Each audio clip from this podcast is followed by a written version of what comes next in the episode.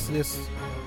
前回の配信で初心者が最初から道に迷わないような考え方をお伝えしました。もしまだお聞きでない方は前回の放送を聞いてみてください。今回は音声配信歴1ヶ月未満の初心者向けに次のステップについてのお話をします。それでは初心者ながら頑張っているゴリオさんに今の悩みを聞いてみましょう。実は毎日収録を頑張っているんですが毎回聞きに来てくれる人っていないんですよね。あなるほど。要するに固定のファンがまだいないということなんですね。はい。できれば継続して聞き続けてもらいたいんですが。うんうんゴリオさんはどこに原因があると思ってますか？うーん。ちゃんと箇条書きの台本は用意してるんですが。きっと私の配信が面白くないんでしょうね。いやそうとも限りませんよ。まあだって伝えたいことがあってお話ししてるんですよね。もちろんそうですけどそもそも話のネタが悪いのかなって。いやいや聞いてもらえない理由はですね内容が面白くないんじゃなくて内容がちゃんと届いてないのかもしれませんよ。ちゃんと届いてない？音声配信は音だけが頼りなので音そのものがまずいとですねストレスがかかってリスナーは聞くのが辛くなっちゃうんですよ。音のストレスなんて考えたこともありませんでした。なるほど。では今回は音声配信における音の重要性について考えてまいりましょう。音声配信の初心者に気をつけていただきたいことがあります。それは絶対に音質をないがしろにしないということです。音声配信は高品質な音が最低条件です。例えば Twitter の文字がかすれて読めない投稿があったとしたらわざわざ読みませんよね。音声配信は音だけが頼りなので音がまずいのは困ります。品質向上のためのポイントは3つです。雑音が邪魔をしていないか。声や音は聞き取りやすいか。内容が伝わりやすいか。それではこの3つを一緒にチェックしてまいりましょう。ではまず1つ目雑音が邪魔していないか。音声配信はリスナーにとっては音声がほぼ全てです。YouTube のように映像はありませんのでテロップで補足することもできません。一応タイトルとサムネイル説明文なども見ることができます。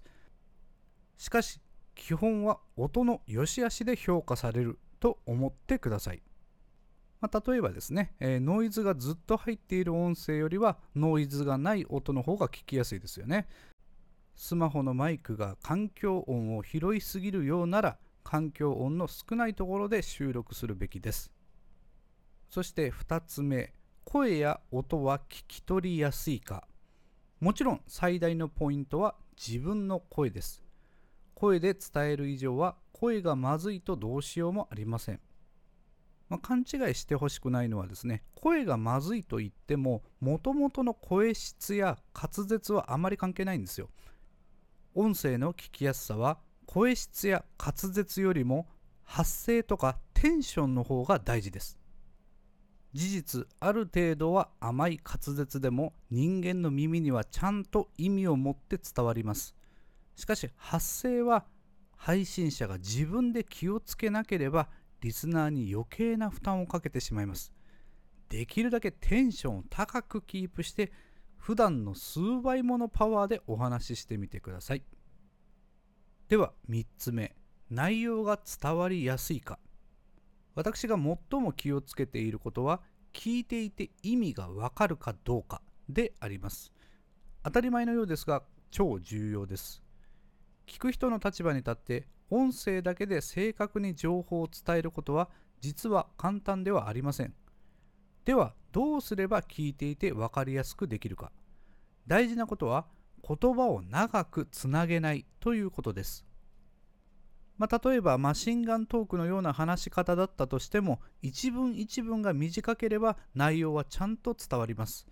ところが逆に一文が長くなるとほとんどの場合何を言ってるか分かりません私の場合ですね、それを視覚的に確認するために台本を丁寧に書いて一文が長くなりすぎないように気をつけています。まあ、台本を大まかに作る場合ならですね、わざと一文一文を短く切ってハキハキと喋るように工夫しております。収録した自分の音声を確認すれば一文の長さに気をつけるだけでもかなり聞きやすくなることがわかると思います。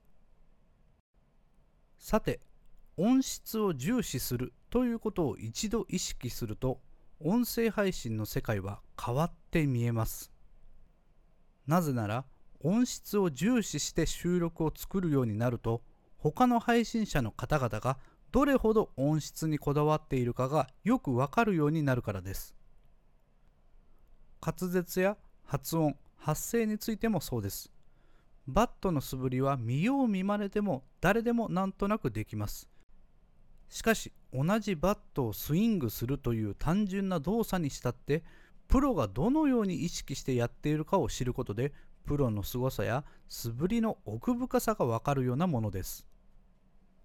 まあ、音声配信のいいところはですね、えー、プロの配信も素人の配信も基本的にはタダで聞くことができるということです。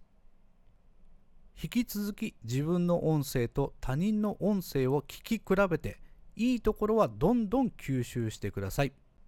さらに肝心なことは自分の音声は聞きやすいか分かりやすいかをちゃんと自分の耳で確かめるということです。自分の声を聞くことに抵抗のある人もいると思いますが聞く人の立場に立ったならば味見もしていない料理を出されるようなものです。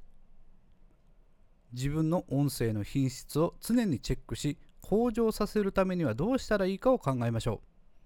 リスナーさんの耳の負担を減らしストレスを軽減させることが必ずあなたのファンを増やすことにつながりますなぜなら人間誰しもしんどいことは長続きしないからあなたの音声を聞くことに苦痛が伴うならあなたの音声を聞く人は確実に減少していきますそうならないために日々音質には気を配りましょうね。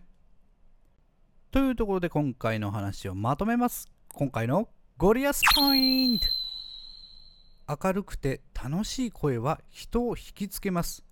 テンションを上げて気分を上げて楽しみながら収録した音声は多くの人に幸せを運びます。まずはあなた自身が音声配信を楽しんでその喜びを声に乗せてリスナーに届けましょう。もう一度聞きたい。と思わせることができたらきっとあなたのチャンネルは伸びますよ。今回は以上です。それではまたお会いしましょう。ありがとうございました。さよなら。